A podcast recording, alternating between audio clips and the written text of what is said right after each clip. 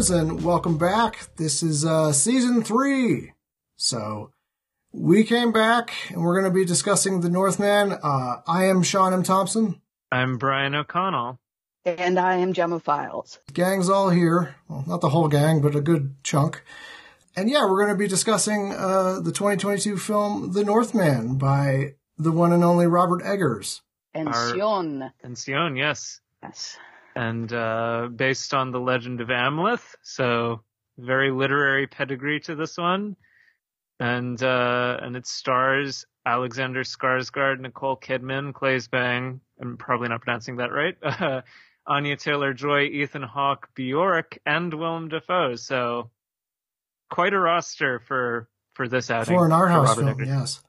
Yeah, for an art house film. Wow. Okay, so I mean, let's talk about it. We uh okay. we love our boy Robert Eggers. Yeah, absolutely. Listen though, um the other night I was watching Tubi. I'm clicking around in the action section.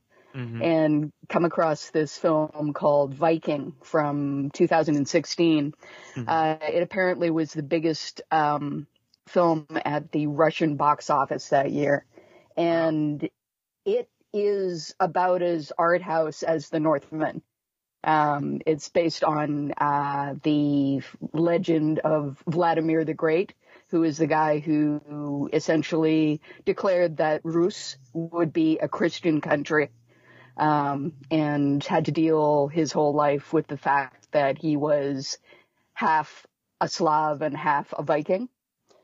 Um, and yeah, it's got uh, an amazing amount of pagan weirdness in it, uh, an amazing amount of incredible violence in it. um, uh, and oh, oh yeah, and also Constantinople thrown in there too because that was uh, a big thing at the time. Um, one of Vladimir's uh, um, brothers, uh, who he was accused of killing um, was married to a princess from um, from the Byzantine Empire. Awkward. Kicked off the whole Christianization thing. So I'm watching this and I'm going like, this is this is the same kind of film, but in Russia, I guess you know people are like, oh, Vladimir, yeah, absolutely, I'm going to go see that film, you know, and, and here people are like, Anna Amleth, isn't he the guy that Hamlet was based on? Shakespeare, no. Even even with naked, you know, sword fighting on a volcano, I'm not going to go see that movie. That's right. an art house film. no, it's really it's bizarre and depressing because when I was watching it, um, and I like the movie, and I'm not saying it's not art house as a disparagement, you know, like that's no, not. Absolutely. No, it's, it's like I would yeah, say it's um. I hate the term elevated. Obviously, I've been seeing this on Twitter all day. Um, yeah.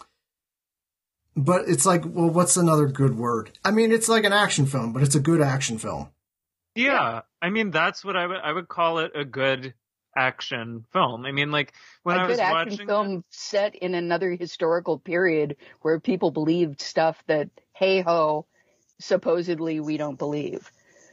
Right. Yeah. I mean, I was you know, I just recently watched Braveheart for the first time, oh, and I'm okay. like, wow. In some level, in some ways, this is just like a, a, better made and better written version of that type of movie. You know, it's not like, you know, you know, so like Robert Eggers obviously has his roots in the whole A24 thing and the mm. sort of small budget uh in in the case of the lighthouse experimental i mean is it just anyone that comes from a24 is anything they make after that suddenly art house by default? Well because the fun i mean not the fun but the funny thing about this is that this is a you know this is a major studio. It's focus features and universal you know yeah, and yeah. it has a huge budget and an array of stars and frankly speaking, like there's a lot of weirdness or and and interesting and cool stuff in this movie, but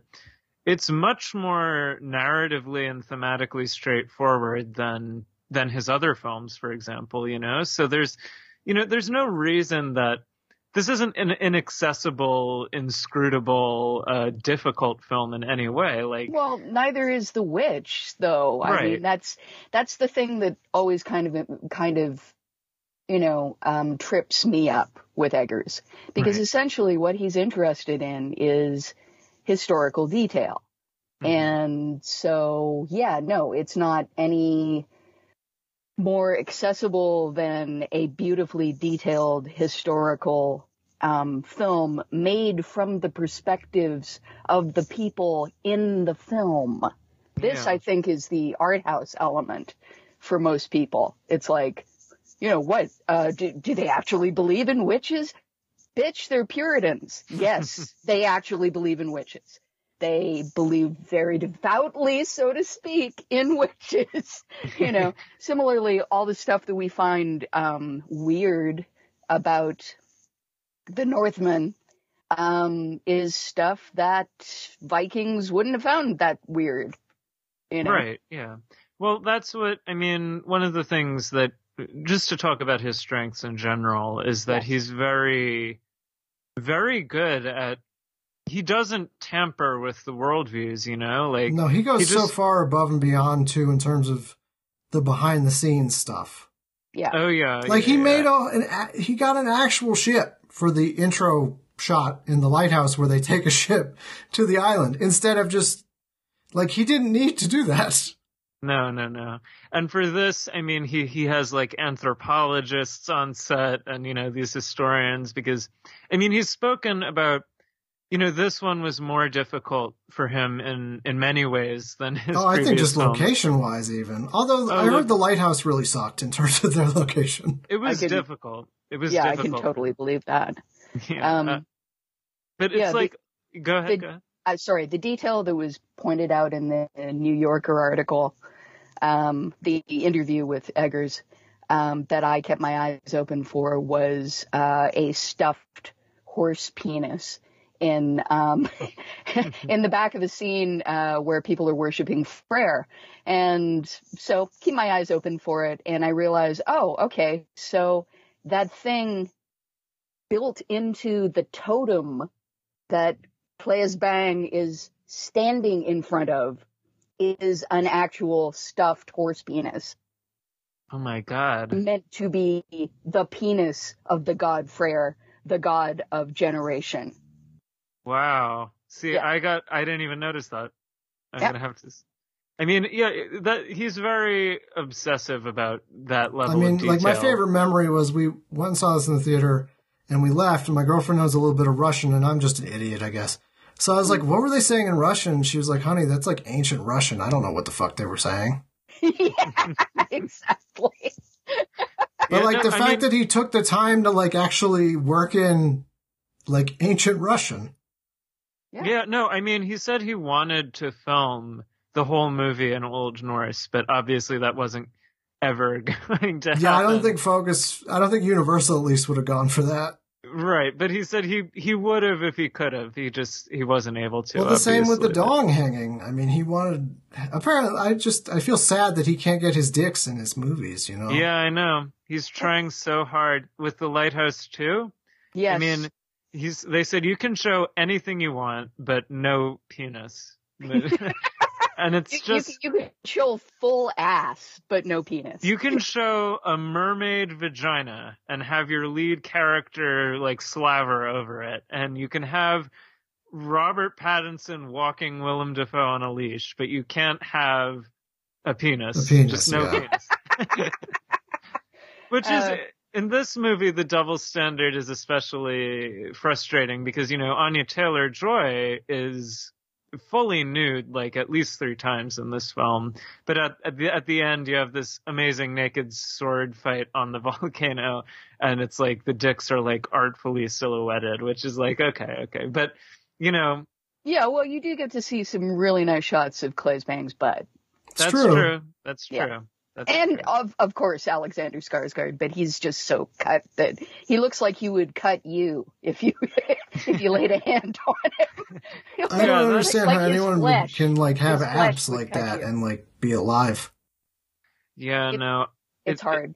It's he. Some there is one review that was like he looks like a question mark that you know that he's become this sort of like hunched, kind of brutal, sharp figure. And, but I feel like that worked for like the the character though, like the yeah, way he's yeah, just like hold, like his shoulders are fucking enormous, like and you know if you're not posturing or anything, you're just going around trying to be murderous and utilitarian about it. That's probably the posture. Absolutely, yeah, no. He made himself a weapon, and you know, um, but the problem is that when you're a weapon, that's all you are, and that is the problem with revenge. Oh no! I mean, I will say, I know this this this doesn't mean an art house film can't be this, but the the scene where someone throws a spear at him and he catches it and spins around and throws yeah. it back, I was just like, there it is. Yep, there it is. Absolutely. Yeah. Um, you know, for me, uh, the double standard, yes, is, is very, is very large, but I was extremely happy with the moment where Anya Taylor Joy slaps Claes Bang in the face with her own menstrual blood. Yeah, yeah, that's fantastic. No, I mean, and it's, uh, it's, the, the, well, I mean, I guess we should, we have to talk about the film because I feel like the, As as in both of his previous films, like the gender stuff is some of the the richest and most interesting territory in here, right? Like, but but I I want to just talk about. I mean, we don't have to go through it beat by beat, but I do want to talk about the first um, half hour alone, which yeah. is just a tour de force for me. Like I was like, this is this is so exciting and fantastic, and uh, you know, I what are you, I mean, what are your guys' thoughts? We don't have to go through it scene by scene or anything, but let's just talk about it a bit. Uh, um, okay, so we begin uh, with. Okay, so the legend of Amleth is what Shakespeare took from to write the the story of Hamlet. Mm-hmm. Um, and so we already know going in that, uh, you know, some of us at least already know going in that what we're dealing with here is, um, the basic sketch of there's a prince, uh, his father is killed by his uncle. His uncle marries his mother and he decides to take revenge. But, um, because this is a, because this is a Viking story, um, we, you know, and because this is a Robert Eggers story, um, the Eggers thing immediately shows itself because everything is positioned like a, a frieze on a tapestry. Right. Uh, yeah. So essentially, you've got this very, uh, this very wide, very deep frame, and things tend to be weirdly static even when they're moving. Yeah, and and a and a prevalence of very like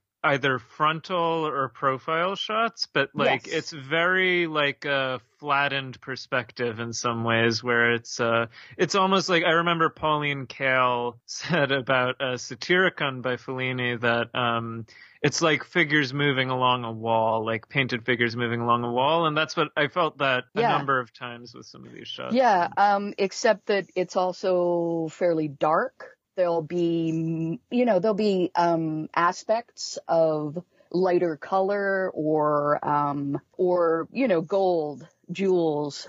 Yeah, the the gleam of a sword, the gleam of um, a, a piece of armor.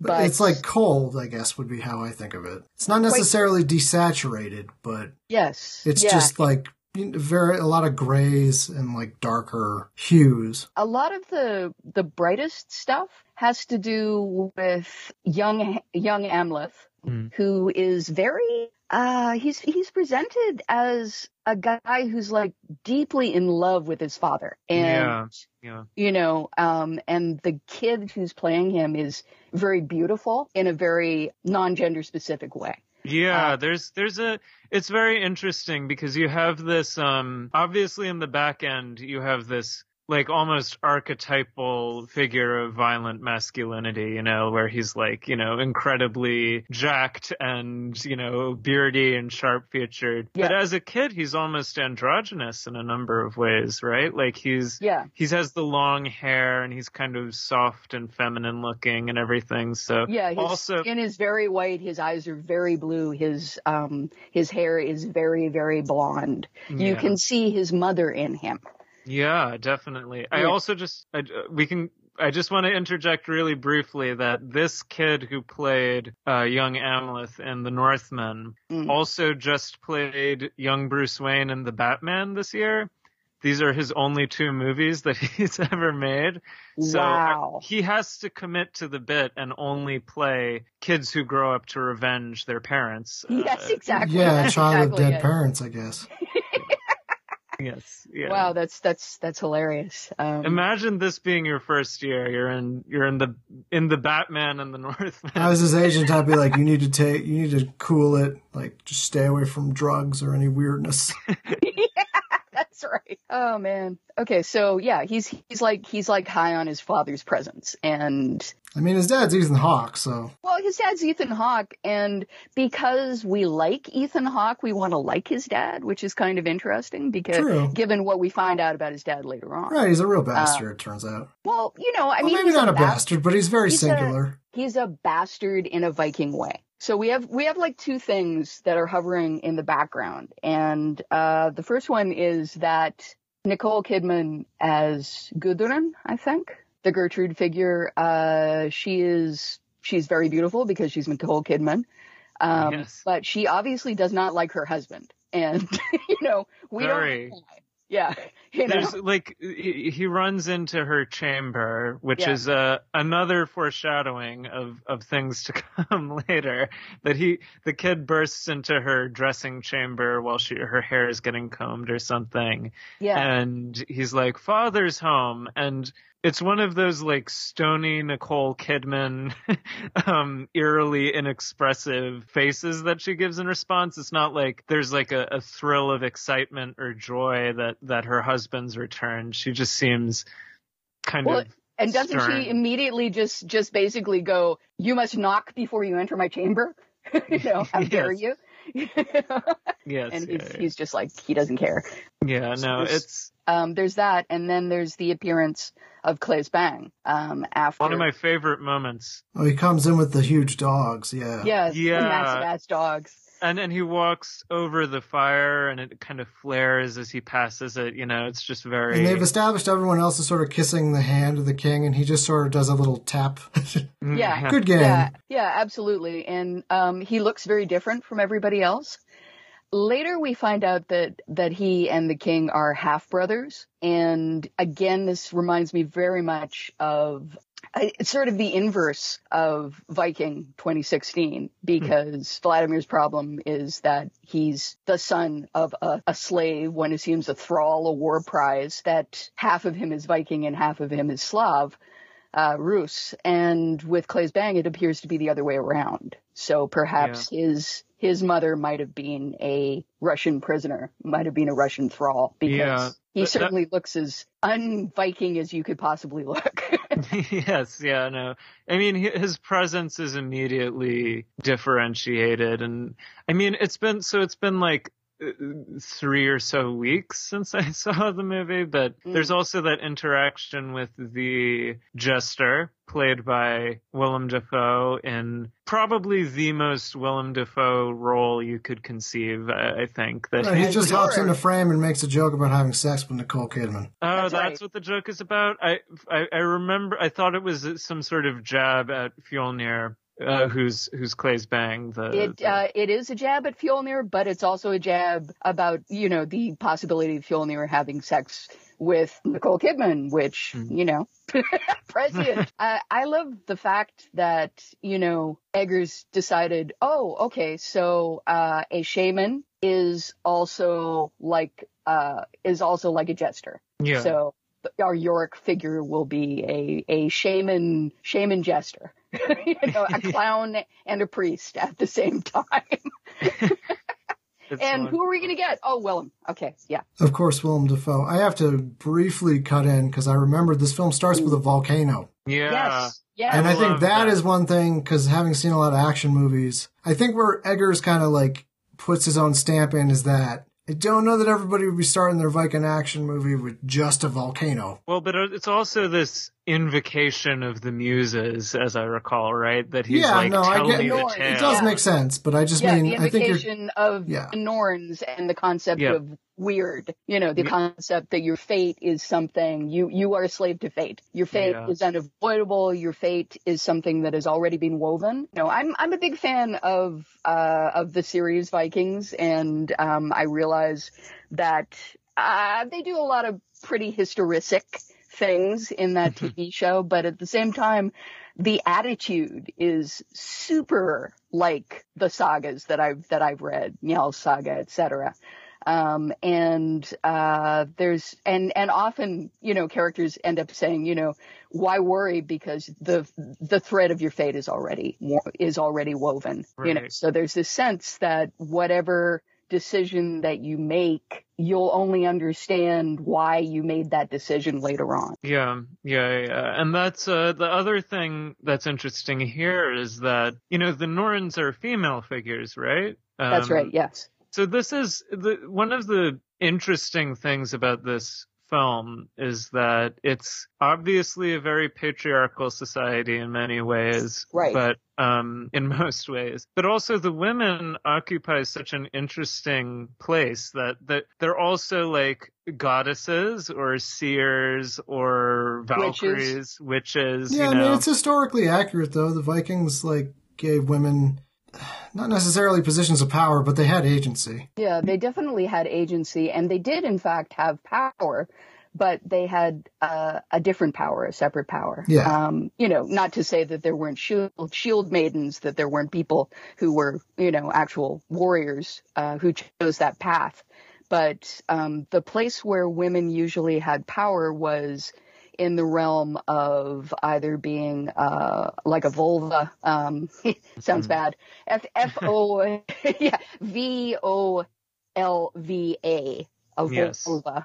Um, which is sort of like a, sort of like a female priest, you know, uh, the person who, um, the person who does the sacrifice at your funeral, the person who, um, handfasts two people yeah, uh, in front uh, of everybody. Sort of oral oracle type figure. Yeah, yes? a seer. Yeah, a seer, an oracle, um, but also, uh, but also the interesting thing is that as as a queen, uh, Gudrun would have been, you know, slotted into that position um, mm. for certain sacrifices, and uh, even as the uh, even as the wife of a landholder, she is, as we see, um, slotted into that position for certain sacrifices. Um, the the woman's realm is ostensibly the home, but the home is large. The home is yeah. the entire system of the of the home. It's the farm. It's the it's the landhold. It's the um, you know, it's everything to do with that. And there and also a, a certain um, type of magic uh, thought of as specifically women's magic, a kind of magic that men are thought of as being somewhat suspect for showing an affinity for is Seidr, um, which has to do with it has to do with deception, but it also has to do with mathematics mm. and uh, and strategy. And uh, the two gods who are best known for practicing Seidr or for learning Seidr are Odin, um, who was only able to um, learn it um, through uh, sacrificing himself to himself, hanging himself from the Yggdrasil, and, and blinding it, himself. Or? No, uh, that's no. a separate. That's a separate thing. Yeah, um, and Loki. Uh, who is always spoken of as a suspectly gender fluid figure because yeah. of his affinity for Seidr. Yes, yeah, yeah, yeah it's uh stuff to deal with cunning and you know yes the power the power without power. It's it is what olga talks about when she says yes, you have yeah. power to break men's bodies and i have the power to break their minds. Yep yeah. From the very beginning there's this hint of gender fluidity that's going on and the the idea is that when you're a child you're allowed to be slightly as if you're, you're you're not quite formed yet. Yeah you, yeah. you haven't quite made a decision yet where you're going to be. Right. You know, but once Amleth's father comes home, that's um, when that process of formation kicks That's in. right. That's right. And which is one of my favorite scenes, yeah. which we have to talk about. Absolutely. They go to this sort of it's not a chapel obviously but like a temple it's a temple. it's definitely a temple but it's but it's really fascinating because it it goes down under the earth and you end up in this almost this raw kind of um you know, uh, barrow underneath the the earth um like a like a fox's earth or like a you know uh like like a place that dogs have um burrowed yeah. burrowed yeah. And down there is where we realize that the York character is a is also uh, a shaman, also a, a priest, and he uh, and he introduces Amleth to the beginning of, I guess, Amleth's path towards becoming a berserker. Right? Yeah, it reminded me. This is where I felt he was this is building on the lighthouse a lot to me in terms yeah. of stuff. Well, you know, anything where farts are. the, the farts are Burps coming and farts, in. yeah. People are acting like dogs. There's yep. a very, there's an almost, there's an almost homoerotic charge to some of it, and that it's, uh, Huge. yeah, because it's, it's men bonding through manly manness, right? Yeah. Uh, but, but the interesting thing is that the manly manless, manly, uh, manness stuff is that you have to become a beast yeah. before you can become a man. Yeah, yeah, yeah, and and be put in this uh, position of abasement almost, right? Like they're on the floor in the dirt, and Willem Dafoe's feeding them out of these bowls, and there's a sense in which um on their hands ha- and knees, like you, you know, like possibly you might get effed up the bee. Yeah, yeah, absolutely. Yeah, vulnerable, a sort of vulnerable quality, but also this, you know, this destruction of your human identity. And also know, you have to trip balls. You yes. also have to trip balls. Trip um, balls, you know, um, you know, you, you can never downplay the, uh, the, the balls tripping aspect of, of Viking. That was so much of their shit, like. yeah, you know, it's like so much. Like the road shit. alone, just wasn't that an like basically a sort of a psychotic. well, I mean, definitely, you know, it's like let's let's get super high. Let's let's drink stuff that will make us um that that will that will peel all the humanness away from us. You know, that will make everything possible, you know, yeah. um, so that we can see the gods and we can know that they're real uh, it's it's fascinating because as as Christianity moved into uh, Viking lands, there was always one of the funniest stories that I've ever heard is um, there's a there's a story in uh, I think it's the uh, I think it's the Icelandic sagas um, where this this old lady and this younger warrior are arguing about about Christianity and uh, the warrior is like, I'm not going to worship a dead dude on a cross, on a, yeah, a dead dude on a tree. It's ridiculous, yeah. you know. And she's like, well, you worship Odin, and Odin hung himself on a tree. And he's like, well, yeah, but Thor could completely paste your Christ. You know, look at look at your skinny white Christ. Thor could completely paste him. And the and the old lady's like, yes, but but Thor dies at the end of time. We all know during Ragnarok, he doesn't come back to life because all the gods die, but Christ comes back to life. Back to life. That's the point. yeah, if they... you follow Christ, you too will come back to life. And the guy's like, yeah, you got a point there. it's like, so, so it's not like they never thought about the gods being metaphorical. It's not like they never thought about, you know, it's like, do we, do we see the gods? Are the gods like present in our lives? No, unless we're tripping balls. And then they totally are. it's like, I saw that tree. There were, you know, there were people hanging from it. You know, and the, and the ropes were made of, you know, uh, the same cords that come out with babies. yes, yeah.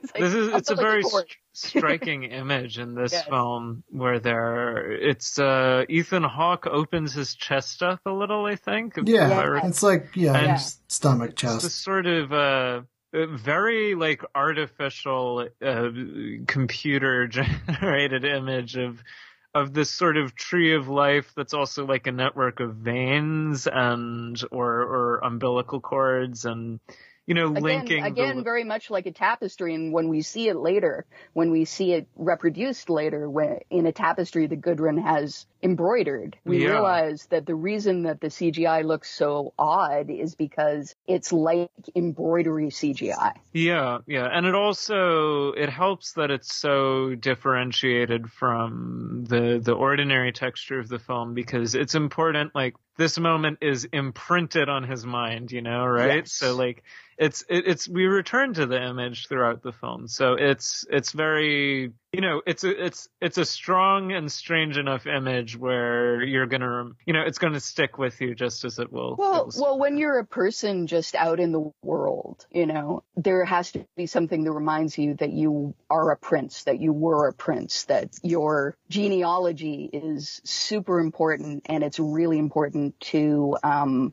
to uh, have a reason to avenge your father. You know, yeah. that something yeah. has been stolen from you. And what's been stolen from you is this sense of, you know, um, generations and generations and generations of dead kings going backwards. Yeah. And that you will be one of those dead kings. And it's wonderful to be one of those dead kings it's wonderful to die. You it's know, it's wonderful like, to die. It's uh, well, and, and he's going to need in battle. It's wonderful to die.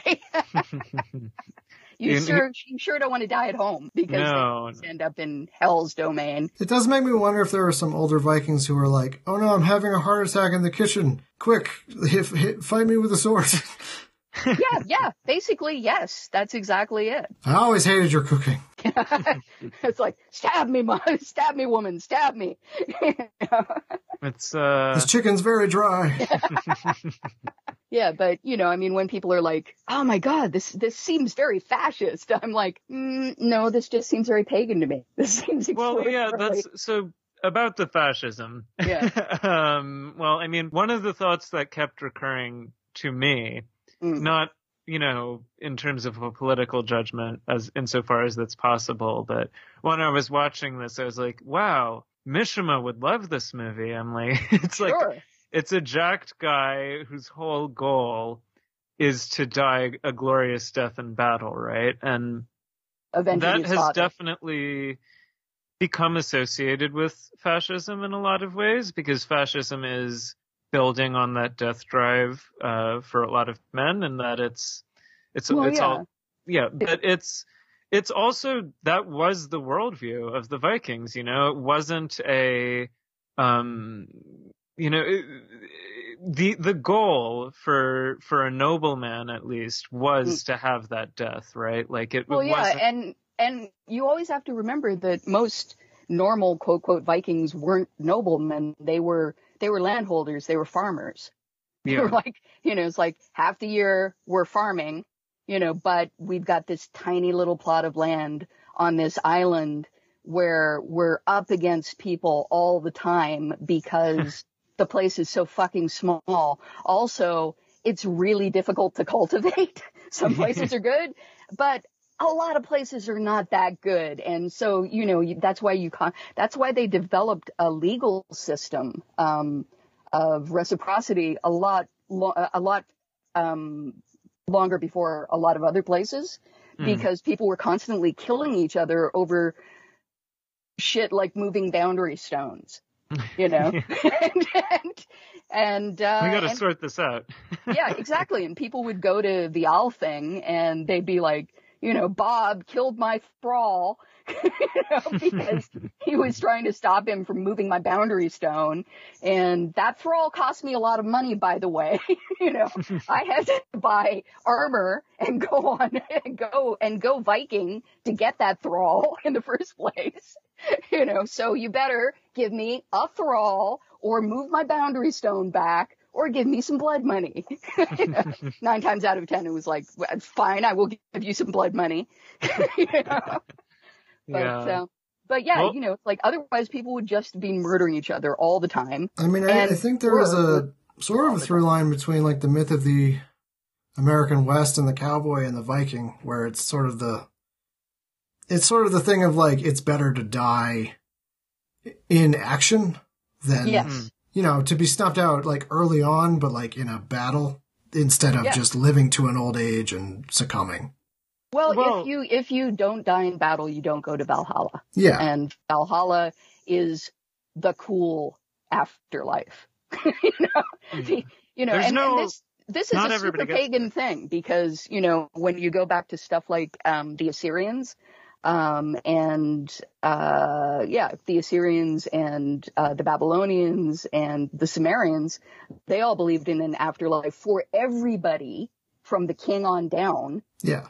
You know, where you just sat around in uh, in the dust. Yeah, usually trailing. I, I find that weirdly uh, moving that yeah. all of these the very earliest depictions of the afterlife yeah. are also unhappy. yeah, it's like, like, it just sucks. You know, it's like you can't do any of the things you like to do, and you're just stuck stuck in the dust. Yeah, I think it's I'm playing a game recently. I think it's the Sumerian afterlife, the House of Ashes, where you're just that's basically it, eating yeah. dust and ash and stuff. yes, that's right. And you have wings, but they don't actually help you at all. Yeah. Yeah, you, you sit around them. with them. Yeah, that's... you just have them for some insane reason because um, birds have something to do with with the afterlife. But yeah, you know, it's like the afterlife sucks.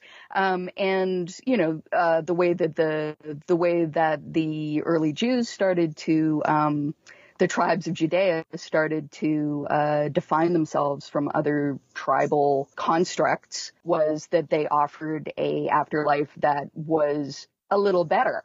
You know, it's like if you die, if you die serving God, then you go to a good afterlife. It's cool. It's a cool afterlife. And the Viking afterlife, you know, strikes me like that. It's like, yeah. well, obviously we need people to go Viking yeah. because if we all stick around in the Scandinavian lands, then we're all just going to murder each other. Right. And we don't have enough, we don't have enough farmland and we have to go to other places and steal people and stuff because otherwise, you know, our society just isn't going to work at all. So we have to sell people on the idea that it's a better thing to die gloriously in battle because you end up on you, you end up in in the cool afterlife. The cool afterlife where you get to uh, drink and and fuck and go out and fight each other every day. And um, even if you get hacked apart in battle you can put your limbs back on at the end of the day go yeah. back inside and have some more mead. And you'll live forever in the song of the poets you know? Exactly. Yeah exactly. Just just a very fascinating worldview that has obviously uh, 20th century changes everything and it's acquired connotations. But... Yeah, I mean, where where I think it does actually kind of cross with the fascist worldview is in the very clear implication that Fjolnir is bad because he's of mixed blood mm. and that the people that they take as thralls are not people they can become people, but right. when they're taken as thralls, they are simply beasts that they that vaguely look like human beings who um who can be uh you know traded and used as slaves yeah. um, and and raped. There's a uh i mean i've been i'm going to sound like an asshole but i've been reading friedrich nietzsche lately. And no doesn't make you sound like an asshole. there's there's a there is a there's something of the Nietzschean in that as well, where you know you have to almost earn the right to be a human being in, in mm. some ways, where he I well, mean, that's certainly have... what's being sold to. Uh, that's certainly what's being sold to Amleth at the beginning. Yeah, yeah. You know, yeah. and actually, it's very, um, it's very Jungian when you think about it, right? Uh, yes, true. Yes. Young human. You know, it's like it's like if you stick your hand in the box and you can take enough pain, then maybe you're a human being. Yeah, I mean, it's the the sense that suffering is what makes you a human being, which is quite quite different from a lot of the prevalent world. I mean, I just think today. logically it makes sense though, because you would suffer in that time period. So oh, yeah. It's I mean, better to think like this is great and like this will make me a better person than to think, well, this just sucks. Yeah. Yeah, it's certainly true that, that people who complained about it were kind of thought of as dicks. and, and, you know, it's like Gudrun has, as we find out, really good reasons to dislike her husband, even though the track of her life, which is completely dependent on his interaction with her, would seem to put her in a really good place. But yeah, on some level, she's, she's spending her entire time going, but if not for you, motherfucker, so to speak, you know, it's like, I, I don't know what I would be, but I'd be my own yeah. You know, and the idea of a woman or a child or, uh, you know, uh, a thrall from another culture who wants to be their own person and wants to make their own, their own mistakes and, you know, and suffer their own pain, wants some of that pain to not be assholes from another country. yeah, I guess that, you know, that is one thing about the Vikings. It was just like, we're all Vikings. Even the people I steal will become Vikings or I'll kill them. Yes, exactly. That's exactly it. You know, it's, it's like, sort of like how I've heard that like dogs see everything as like a very like a variety of dogs. Like a human's just a tall dog. Yeah. And like a cat yeah, is a, a small cat, weird dog. So that's sort of the Vikings. They just see everything as a some form of Viking, either to be or just you know, oh, you're not a yeah. person. Yeah well, you know, it's like, uh, well, obvious. If you hadn't killed yourself, you could have become a Viking one day. You know, it's like I don't know. Maybe that person killed themselves because you took her baby away from her and stuck it in a burning house. True. Mm, that might be it. You know, so I, that was that was a Slavic baby. What are you talking about? Speaking of killing babies uh, and pillaging. Yes. Okay. I so mean, having gone through this interesting, weird dog ritual with um with his dad. Yeah. Amleth comes out into the the open air again, and um you know snow is falling from the sky, and he's like, "Oh, snowflakes!" Sticks out his tongue, and then immediately people come over and kill his dad, like right in front yeah. of him. One of whom is Fjolnir, is his uncle, and it's sort of like the most amazing thing in the world just happened and now the most horrifying thing in the world just happened. And, and like, in such a picture postcard uh, setting as well because it's like it has this sort of you know almost idyllic feel with the snow falling and oh yeah. everything's so composed and and in the middle of it is this senseless slaughter right? So it's you know, there's a sense of, I mean, what's imparted by the compositions, because everything in this film, there's no sense of spontaneity in the framing no. or, or no. the camera movement. Never. No. So it's almost like the eye of fate in a way, you know, that, that there is an order to all of this, right? But the thread um, has been woven. It's you know, not the, some... the tapestry progresses. I mean, personally, I'm just glad we can have action movies now that aren't just quick cuts, because like from 2000s on, yeah. it was like no, hurting my true. head. I mean, you know, I much much like the whole the MCU is awful and it's killing your brain thing. You know, I just wish people would stop fucking talking about it because it makes me makes me want. You know, it's like I agree with you, but shut the fuck up. My God. No, I there was a somebody somebody tweeted the other day that regardless of where you stand on it, it's really depressing that we all talk about Marvel like constantly. Yeah, it reminds yeah. me of the Trump Including, stuff. It's like whether you hated him yeah. or loved him, it was like fucking four years you couldn't stop hearing his name. Yeah, and it's like don't, I don't. If you don't hate Marvel, I don't love it. I don't want to talk about it anymore.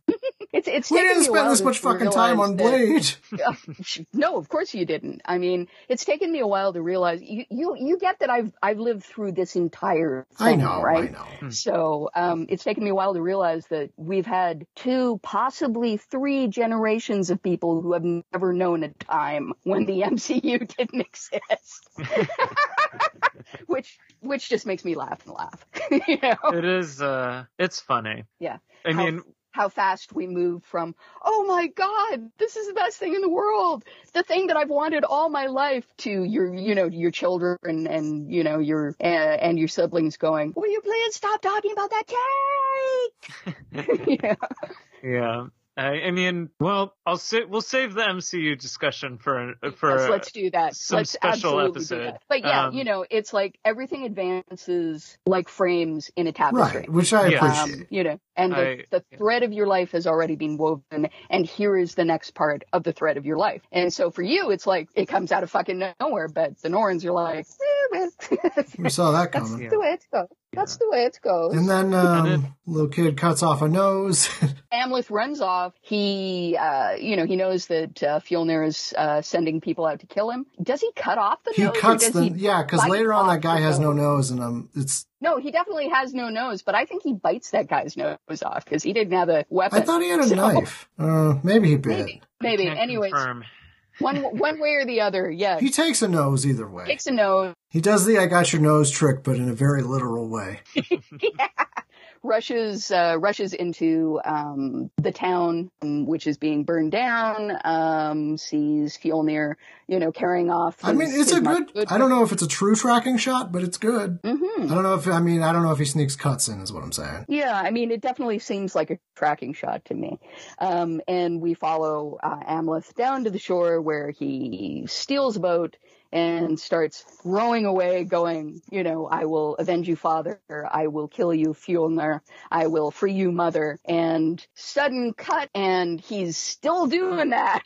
and he's I love like, that. 36 I, years old and he's and he's Alexander Skarsgård. it's it's great that it it proceeds at such a rapid clip, you know, like yeah. already and I love the just the the almost absurdity of of that and and it's it's it's just like he he's shouting as a child you know, yeah. this mantra and then cut and then 20, 30 years later, he's doing the exact same thing on a boat again, except now he's like super intimidating and yeah. you're like, oh, he's actually gonna he's going to be able to do this now. Um, yeah, he's he's he's huge. He's Jack. He's um he's you know hissing it through his teeth. Yeah, you know it's like oh my god, no, Hamlet is saying that thing again.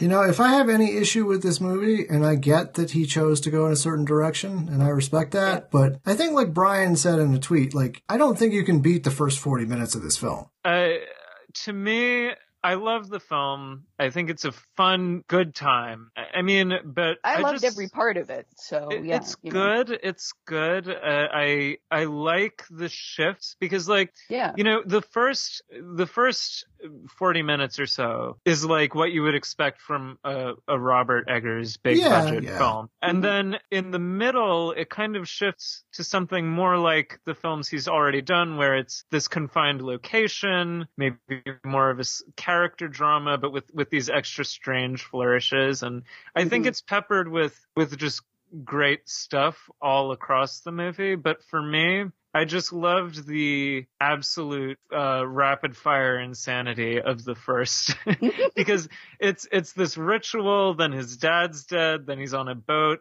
then you have this wonderful shot where the Viking longship comes in and the camera floats over the river mm. and kind of pivots onto the boat and it snakes through and, and we land on Amleth. And then right into it, another one of my favorite scenes, we have this berserker ritual. Yeah, yeah. Which is like there's the fire and the guy's standing in front of it and he, he seems to be blind or something, this old man. I mean, or his eyes are rolled back. There's a lot of blind um, imagery. Imagery, yeah. For especially for like the, the soothsayer types. Mm-hmm. Yeah, soothsayer types type, shaman type, yeah, there's this sense that their eyes do not look on the world, the world, the world in front of them.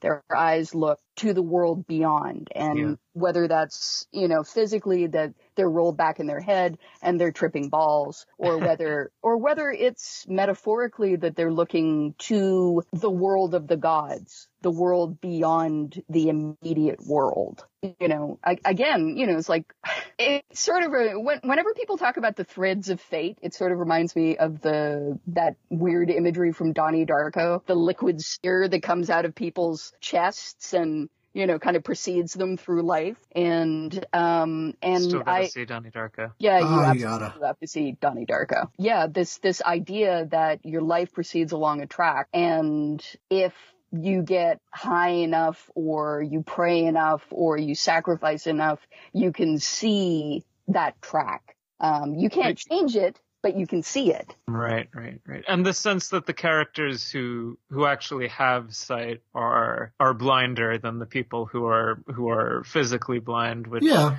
Very yes. Oedipus Rex, which is relevant in other ways as well. But this, um, I mean, and but but I just want to talk about the Berserker ritual though because yes. it's just so raw and and scary and well they have these like wolf pelts on their heads and yeah. super super male. Yeah. Yeah wolf pelts. It's just guys being dudes. Yeah. Guys being dudes you know. Naked guys um yeah. in the woods.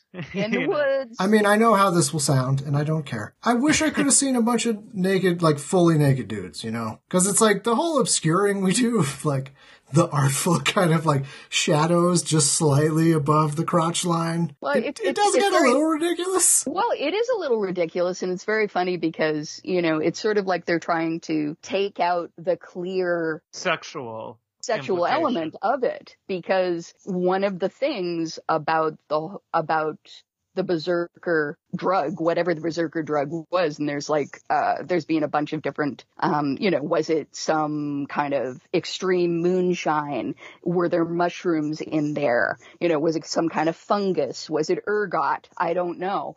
But the point is, you know, that not only did it make you really ready to fight any fucking thing that you saw in front of you. You're probably horny as hell. Yes, that's what I was going to say. It also made you horny as hell. Um, it reduces you to a beast. It reduces you to it's it's it's the heart of the werewolf mythology, really. Yeah. yeah. You know.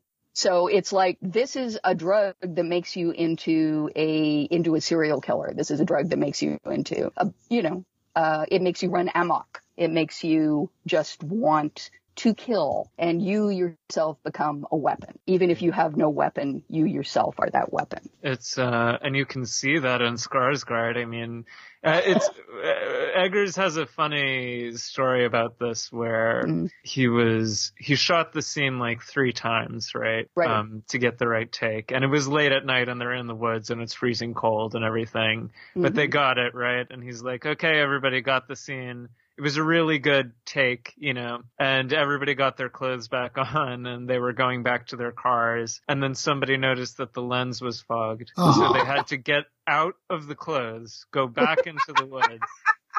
and reshoot the entire scene. And and he said Skarsgård wanted to strangle him probably because that probably yeah. worked though. Yeah, that probably. Well, he looks pissed off certainly. I mean, you know, pissed off and possessed. You know, I don't, I don't know. I can't presume, but sometimes Robert Eggers seems like he's doing a little forced cinema verite, where he's like, "Oh no, the shot didn't work. We better hit you with the oh, hose twenty more Uh-oh. times." Well, he said what he said in that interview was that it wasn't. He didn't. Skarsgård actually accused him of doing that on purpose. Oh, okay. he said it wasn't like he's not like. A, I guess that is the issue. Is if you're Kubrick ever a filmmaker type. like that, is people are going to constantly wonder like, are you fucking doing this on purpose? Well, I think honestly, I think a lot of it is just because less because of how Robert Eggers directs, and more because he chooses harsh settings. That's true. He doesn't. He like actually chooses really harsh environments instead of like I think a lot of filmmakers would probably split the difference and maybe do some exterior, but you know, more contained stuff. Right. And right. and the lighthouse, like everything has to be real. Everything like for the witch they built like an actual cottage the way they would have built it in that time and I everything. still can't yeah. believe the boat from the lighthouse because I thought for sure that was just fake. Yeah. And he's like, "No, we got a, a boat period a boat from that time period and we made sure it worked and we, you know, sailed it in." Oh, another funny anecdote. Yeah. From this film, everybody got to take home souvenirs, which mm-hmm. okay. so I'm so jealous, obviously. But um, Alexander Skarsgård got the thong that he wears that's what he got. Yeah. Um, Nicole Kidman got a sword. Bjork got two or three horses. Nice. And Willem Dafoe got the long ship, which that is too like if I were if I were Skarsgård, I'd be pissed. I'd be like I want the long ship, you know. But it's just funny. It's just so great that Willem Dafoe now owns a a real life ship. Yeah. Viking that, ship. That is that is beautiful. Um, if I was Dafoe, I would have wanted my own head, but it's me. Ah, yeah, oh, yeah, that would have been the better. That's like my dream maybe. to ever have like a fake dead body of me in my house. that would be great.